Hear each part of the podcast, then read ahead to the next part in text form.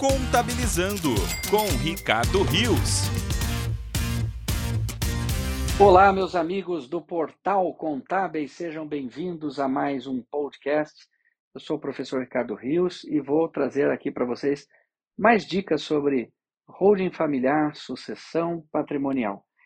Bom, nós estávamos falando aí da importância de conhecer profundamente a situação dos bens, né, da pessoa que vai constituir uma holding, também a situação da família, ou seja, como ele é casado, de que forma, quantos filhos tem, né, se os filhos são do mesmo pai e mesma mãe, se não, e assim por diante.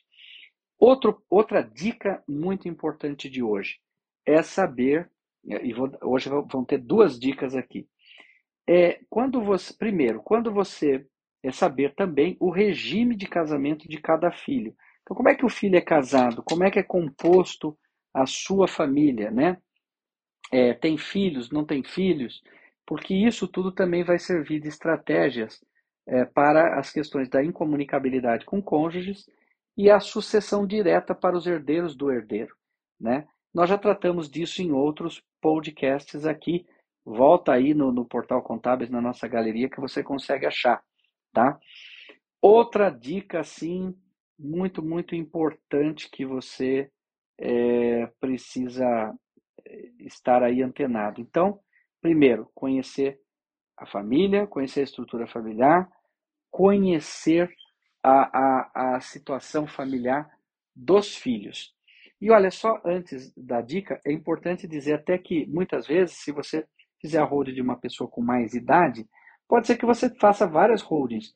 Uma para o pai e para a mãe que tem mais idade, com os filhos. E depois outras dos filhos dele com os filhos, com os netos, né? Em outra holding. Então, seria assim, o pai e a mãe fazem uma holding com os filhos e põem os bens deles ali. Os filhos abrem uma outra holding com os filhos deles e a esposa ou marido.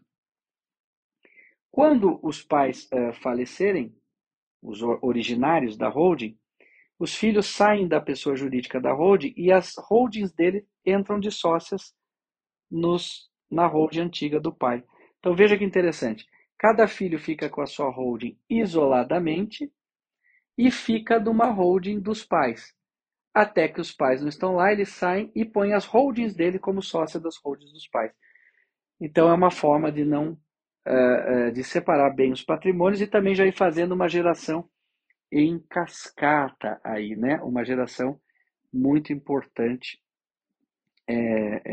uma sucessão em cascata, perdão, perpetuando a sucessão patrimonial através das gerações, ok?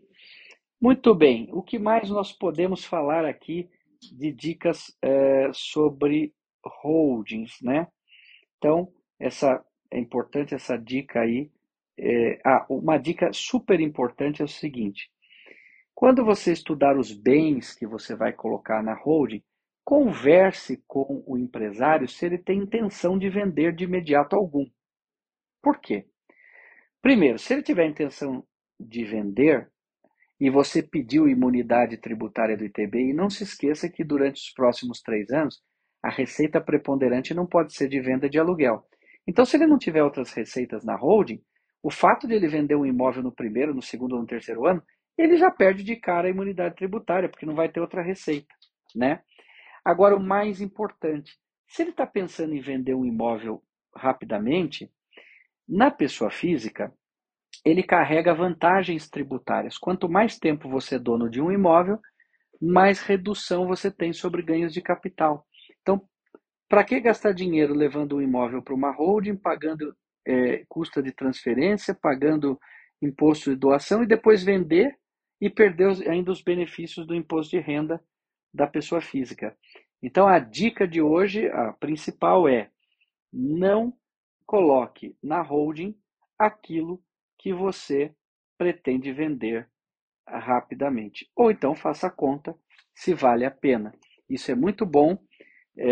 Ao você falar isso para o empresário, isso gera uma confiança, uma transparência, ele percebe que você preza pelo bolso dele. Tá bem? Essa era a dica do nosso podcast de hoje. Acompanhe mais notícias em contábeis.com.br.